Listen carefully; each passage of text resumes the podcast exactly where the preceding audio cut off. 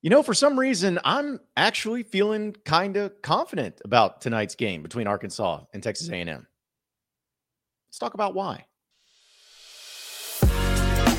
You are Locked On Razorbacks, your daily podcast on the Arkansas Razorbacks, part of the Locked On Podcast Network, your team every day.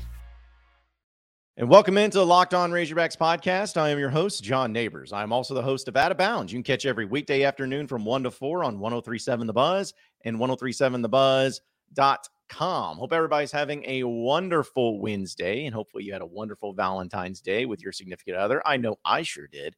But a lot of things going on in Razorback land that we're going to talk about today, mainly basketball, but we'll get into some football news there as well when it comes to the spring schedule. But tonight, Arkansas, Texas A and M facing off once again in College Station. It's going to be an eight p.m. tip at Reed Arena.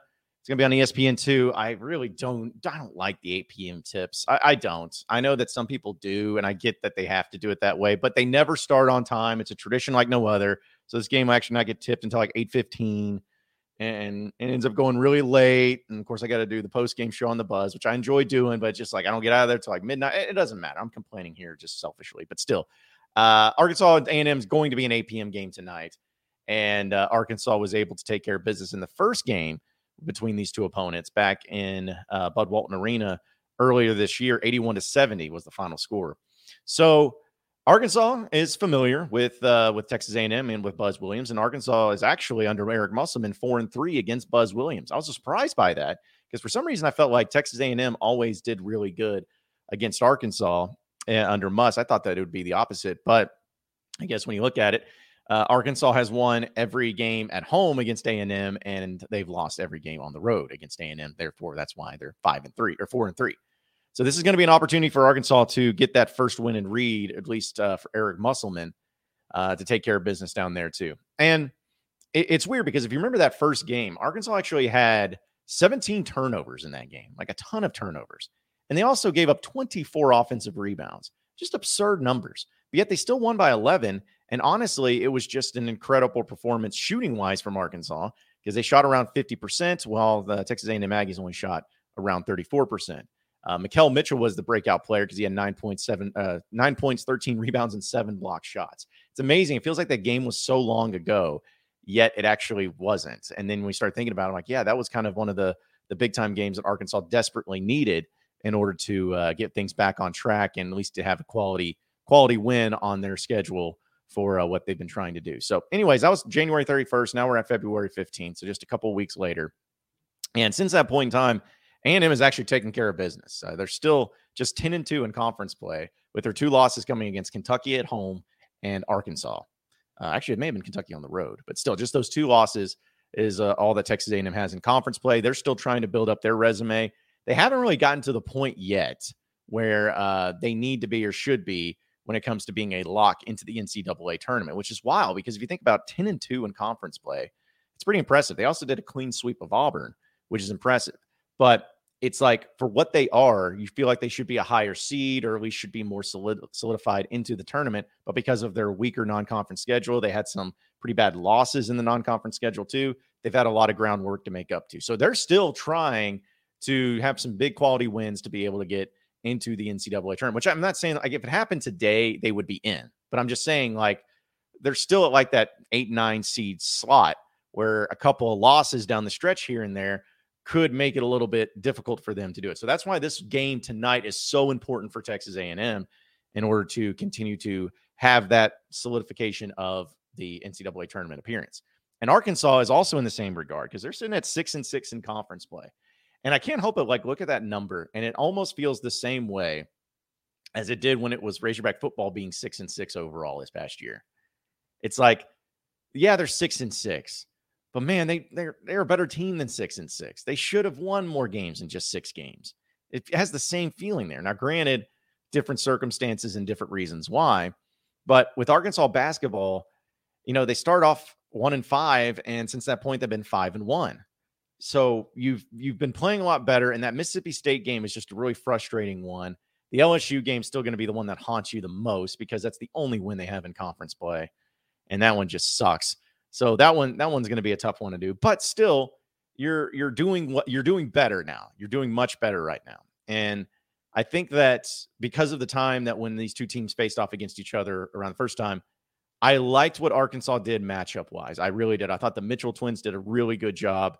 Uh, I thought that Jalen Graham did a really good job. Obviously, shooting fifty percent from the field is always going to be helpful. But the fact that you gave up that many offensive rebounds and turned the ball over that many times and still won the game gives me a lot of hope that, okay, in this game, you might be able to do a little bit differently when it comes to how many turnovers you have, hopefully. And also uh, the times where you have uh, offensive rebounds that are given up, like you might be able to take care of business in that regard. And this is another cool thing I feel like from Eric Musselman. Very few times, it's happened before, but very few times does Musselman win, uh, lose the second go around against a team that he plays twice in a season. Very seldom. Uh, I think the one of the few times that happened, like last year, I think Tennessee at the end of the regular season, Arkansas lost that game in Knoxville when they beat them earlier. So I know that that was the case. They clean swept uh, L S U last year, but they lost to A and M, but beat them the second time. Uh, you know, Arkansas did lose to Missouri this year, but lose to this, uh, beat Missouri this year, lose the second time. So it does happen on occasion. I'm not trying to say that it doesn't, but the thing is, is that they still have uh, great adjustments and things that are going to be different from the time through the time that these two teams met last time. I think Nick Smith is obviously a huge factor in all of that, and he's going to continue to get integrated into the team, continue to get integrated into uh, you know what they're trying to do and what they're trying to to get going offensively. So I feel like that's going to provide a really great spark for Arkansas there too. But A and M's really good at getting to the free throw line. We know that. So that's going to be keys. Just I think Razorbacks have done so much of a better job of not fouling. Uh, they still do have fouls here and there. So it's not to say that they're perfect from it, but compared to where they were before, they have made adjustments. And I think that they are fouling at a lot less of a clip than what they were before. So hopefully that'll be something that comes into play. Home court advantage sometimes gives you that. But I'll just be hard-pressed to think that Arkansas allows A and M to go to the free throw line and shoot it forty times. Like, let's just hope that's not the case, because if that does end up being the case, that's bad news for Arkansas. So lay off the fouls, especially down inside. A and M's done such a good job at it. But looking at the numbers themselves, Arkansas actually is higher ranked when it comes to the net rankings, the KenPom rankings, the K P I, all of those things. They have the higher rankings, so Arkansas does have a lot more quality wins, and as well as uh, being re- regarded as far as the math and analytics go as a better basketball team. Now, looking at the numbers between these two teams when it comes to offense, and again, thanks for hog sports dot com putting all this together uh, in such a great way. Subscribe to them if you haven't already. But uh, offensive efficiency, Arkansas is actually number eight in the S E C, where A and M's number two. So their offensive efficiency is really good. Uh, field goal percent, effective field goal percentage, dead even at number three, which is really good. Turnover percentage, though, this is where it gets crazy. So Arkansas thirteenth in the S E C in turnover percentage. That's awful, bad, second to last. A and M is about middle of the pack at seven. Offensive rebound percentage, A and M's number one. As you saw and as we saw against Arkansas earlier this year, Arkansas actually is pretty good at number four. Free throw rate, number one for A and M. Number three for Arkansas. So both teams get to the free throw line. That's going to play a huge factor into this game of who can make their free throws. A and M did not make much of their free throws the first time around. Arkansas did. So uh, that's going to be key. Arkansas actually has a better two-point percentage. But within uh, inside the arc, they are a better shooting team than what A and M is. I think a lot of that has to do with the layups and the dunks that Arkansas has. They're number two compared to number four. Three-point percentage, though, neither team's great. We know Arkansas is not great. They're at number ten, which was better than what they were. And I feel like uh, this past game against Mississippi State definitely made that go lower. But uh, A and M's number seven. So neither team's just an elite three-point shooting team. Free throw percentage. Now, this is killer. A and M is number one getting to the free throw line, and they're number three in the S E C at free throw percentage. Arkansas is number three getting to the free throw line, but number twelve in free throw percentage. That's disgusting, and that's terrible. They have gotten better, but still not where it needs to be. And then the tempo is Arkansas's game, number three in the S E C compared to number nine. So if they get A and M into the tempo, into the high clip, into the high rate of what it's supposed to be, then I think it could really play into Arkansas's uh, hand there too. Now, the defensive side of the basketball, defensive efficiency, A and M's actually number four, while Arkansas is number seven. So Arkansas's defense has been really good, but it's almost like they there's just those random games that will happen, like whether it's the Vanderbilt game or whether it's the uh, Mississippi State game where they scored more points than their average. It's like always those games that just that team scores more than what they're supposed to or what they should, but Arkansas still finds ways uh, to in other games to be suffocating defensively. So both teams are really good defensively. Uh, both teams are really good at opposing teams' field goal percentage, number five for A and M in the S E C, number six for Arkansas. Turnover percentage, as far as causing turnovers, A and M's number four, while Arkansas's number six. So as good as Arkansas is as causing turnovers, A and M is slightly better. Uh, two-point defense, Arkansas is better at than uh, A and M, number four, number five. Three-point defense, now this is something that I really thought Arkansas was better at than what uh, was regarded. I, I really did. I know that it's tough to play three-point defense in, re- in general, but I thought Arkansas did a really good job of it. They're thirteenth in S E C in three-point defense. Some people are going to be like, well, have you seen some of these games that they've played in? Have you seen some of the games like at Vanderbilt and Mississippi State this past weekend? Yeah, I guess so, but I didn't realize it was that bad, but it is. Uh, A and M is number four at three-point defense. Well, luckily, Arkansas doesn't need to play much three-point. They shouldn't be shooting many threes, so hopefully that doesn't play a factor into it. Uh, Arkansas is number one in the S E C in block percentage. A and M's twelve, so they don't do block a lot of shots. Steal percentage, Arkansas's five compared to A and M, it's number ten. Offensive rebound percentage defensively, uh, that Arkansas gives up uh, at number nine as far as how many offensive rebounds they give up percentage-wise. A and M's fourth. And then free throw rate defensively. Arkansas allows the teams to shoot a lot of free throws because they're number twelve in the S E C, and A and M's number seven, middle of the pack. So if you just look at the numbers themselves across the board, Arkansas is actually not that great when it comes to just what you look at on paper. But the one thing that you got to always take into consideration, of course, is the fact that it is a deal with Arkansas and, um, you know, the way that they played, the games that they've won, and the fact that they played uh, A and M earlier this year, and Arkansas actually matched up really well against them. It's going to be a dogfight no matter what. I think Arkansas can go in and win. A and M, I think, is favored, according to FanDuel, by uh, four points. Which is not surprising for the home team. But uh, the one thing about A and M, too, is they've, they're starting to build up some quality wins, but they still don't have the tough schedule that a lot of other teams had. Like, they've, put, they've beaten Auburn twice, and that's huge. Those, those are big wins. Those are big wins. And they've beat Missouri at home. But besides that, they really don't have anybody else on the schedule that they've played in the S E C, that is, that you, they could point to and say, okay, well, here's our quality wins. Like, they've already played L S U twice, uh, which we know how bad they are. They've played Georgia twice, uh, which is, or no, they haven't played Georgia. They played Florida twice, beat them both times. Uh, they have played, see, the other teams are going to play, of course, they're going to play Arkansas twice. They're going to play Missouri again, too. And uh, yeah, so a lot of their toughest games are down the stretch. They have Arkansas, Missouri, Tennessee, Mississippi State, Ole Miss, and Alabama. Besides Ole Miss, those are all pretty good teams. So uh, they're going to get to it. So both teams need this. I think Arkansas can take care of business as long, like they bounce back well after bad losses. I think Nick Smith's going to be better. I think the offense is going to be better. I think they're going to be motivated and pissed off that they lost that game to Mississippi State. And I think they're going to come out firing, and I think it's going to be a big win for Arkansas. So I'm sure that won't go wrong for me. I'm sure that I'll call it completely perfectly, and there'll be no problems whatsoever. But I don't know. I just feel confident in it. I'm not saying that if they lose that it's all over and it's terrible and no sky is falling, but I'm just saying I like Arkansas in this game. I do. We'll see if it actually happens. They got to take care of business. Uh, but some people are wanting Muss to change. And we'll talk about what I mean by that here in just a second. But, folks, the midway point of the N B A season is here and now, and it's the perfect time to download FanDuel, America's number one sportsbook, because new customers get the no-sweat first bet up to one thousand dollars. That's bonus bets back if your first bet does not win. So just download the FanDuel Sports app. It's safe, secure, and super easy to use. Then you can bet on everything from the money line to point scores and to threes drained as well. Plus, FanDuel lets you combine your bets for a chance at a bigger payout with the same game parlay. So don't miss your chance to get on this no sweat first bet up to one thousand dollars in bonus bets when you go to FanDuel.com slash locked on. That's FanDuel.com slash locked on to learn more. Make every moment more with FanDuel, the official sports betting partner of the N B A.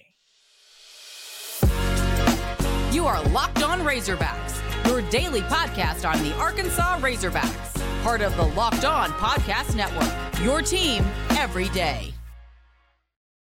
All right, so continuing on with the Locked On Razorbacks podcast, some people want Muss to change.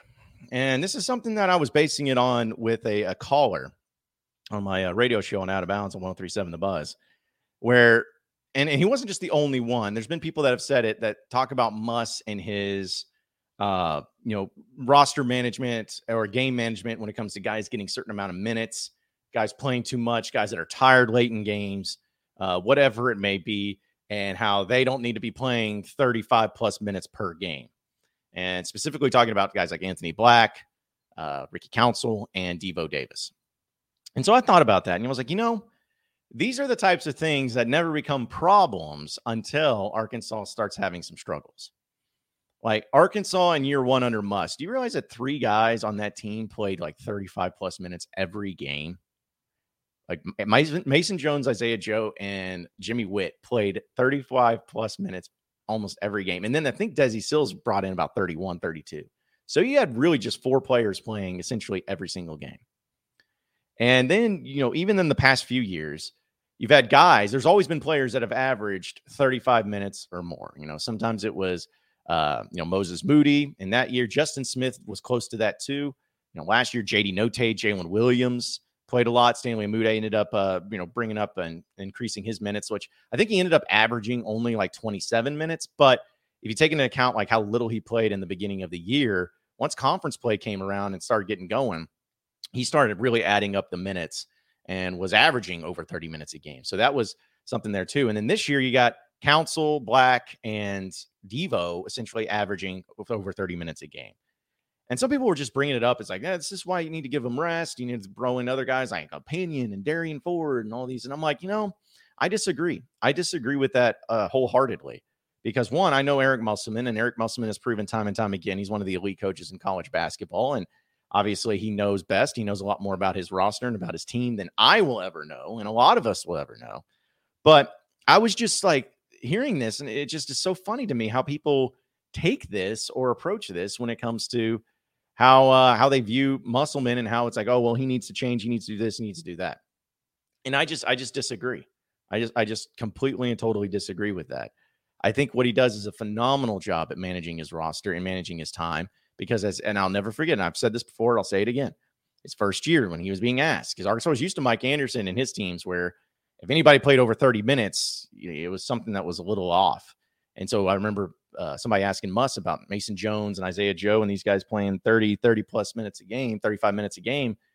And they're like, so what do you make of that? And he's like, I would rather have a somewhat tired or tired Isaiah Joe in the game shooting a three than I would have the seventh guy on my bench at one hundred percent, uh, you know, where he's not fatigued at all, going in there and shooting a three.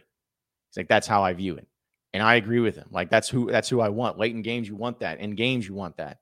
Now, there'll be times where you see guys come in to give a spell and whatnot. And I think Nick Smith Junior being added into the mix will be able to provide some spell. But at the end of the day, I just don't think that that's something that people need to be concerned about or, or like, criticizing Muss. And it, it's just... They do that a lot, and they do it with uh, many things, which I'm not saying not every criticism is is unfair. You know, some people bring up his stall ball mentality at the end of games, and some people get frustrated by that. Some people get frustrated by, uh, you know, his antics or whatever. But here's my thing. You, with coaches especially, you you can't just pick and choose the good and the bad whenever it suits you. Like, when everything's going well and he's winning, like Muss last year towards the end of the stretch and in the Elite Eight, nobody had a peep about any criticism. But do you think Muss was doing anything differently? Think he was managing his team differently or managing his roster differently or having his antics go differently? There was nothing different about last year or the year before. And this year is the same thing. There's nothing different. It's just the results aren't coming in at the way that you were hoping or wanting to. And, of course, Nick Smith, Trevin Brazil, big part of that. And that's another reason why he's having to play these guys so many minutes, because two of the players that he was counting on being integral parts of this team have not been a part of the team for essentially most of the season. And so a lot of these guys are having to play more minutes. That's a big part of it too. But I have no concern with that. I have no problem with that. And I had this question coming from Jimmy actually on uh, through uh, my Facebook page, John Neighbors. Um, he it was just uh, this was actually, and I should apologize, it was coming back from about a week ago. But he says, uh, I started thinking about Nolan Richardson and what he may be thinking about this team as a coach in general, and Muss as a coach in general. I wonder if he's ever given Muss advice, especially when it comes to the defensive side of the ball. I know that Muss has a ton of respect for Nolan. It would be interesting to know if they meet on occasion and discuss the team.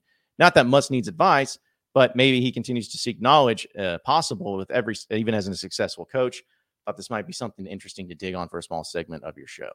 And, I, and I'll say this, Jimmy, I uh, I don't know how much contact he has with Nolan Richardson, but knowing Muss, he always is see- seeking out advice and talking with coaches and picking their brains. He's done that with coaches, not only in basketball, but coaches in other sports too. Like seeing and hearing him talk to other coaches on campus is such a cool thing. And hearing about whether it's softball or soccer or track, whatever it is, he talks to them and tries to get as much uh, knowledge as possible on everything. So I feel like there's no doubt that he's probably talked to Nolan Richardson. Now, is he talked to him often? Is it every day?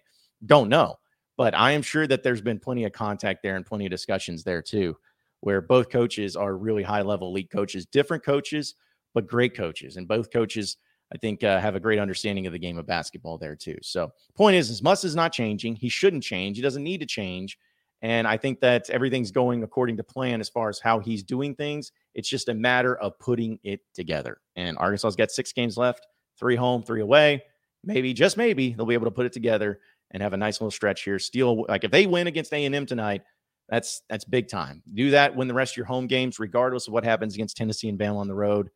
You end up being in great shape and being an N C double A tournament team before the S E C tournament game or games even end up starting. Do a little spring football talk and update you with the spring schedule for the Razorbacks here on the other side of the break. Stay with us. You are Locked On Razorbacks, your daily podcast on the Arkansas Razorbacks, part of the Locked On Podcast Network, your team every day.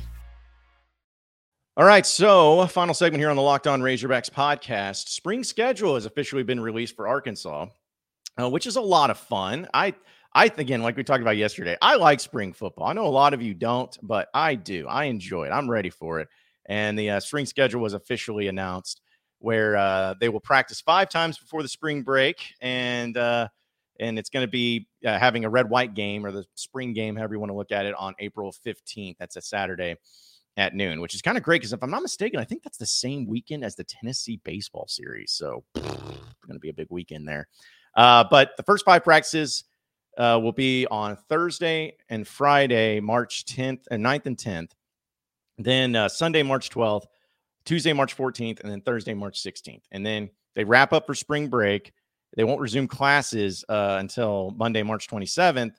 And then they come back for practices on March twenty-eighth, the thirtieth, April first, April fourth, April sixth, April eighth, April eleventh, April thirteenth, fourteenth, and then Saturday being the red-white game. So that gives us an idea of what the spring practices are going to look like. I assume it's going to be done the same way that it has been before, where you have teams that, or when you have players that are going to be out there just kind of going through the motions, and maybe we as media people get to see some warm-ups and some stretching.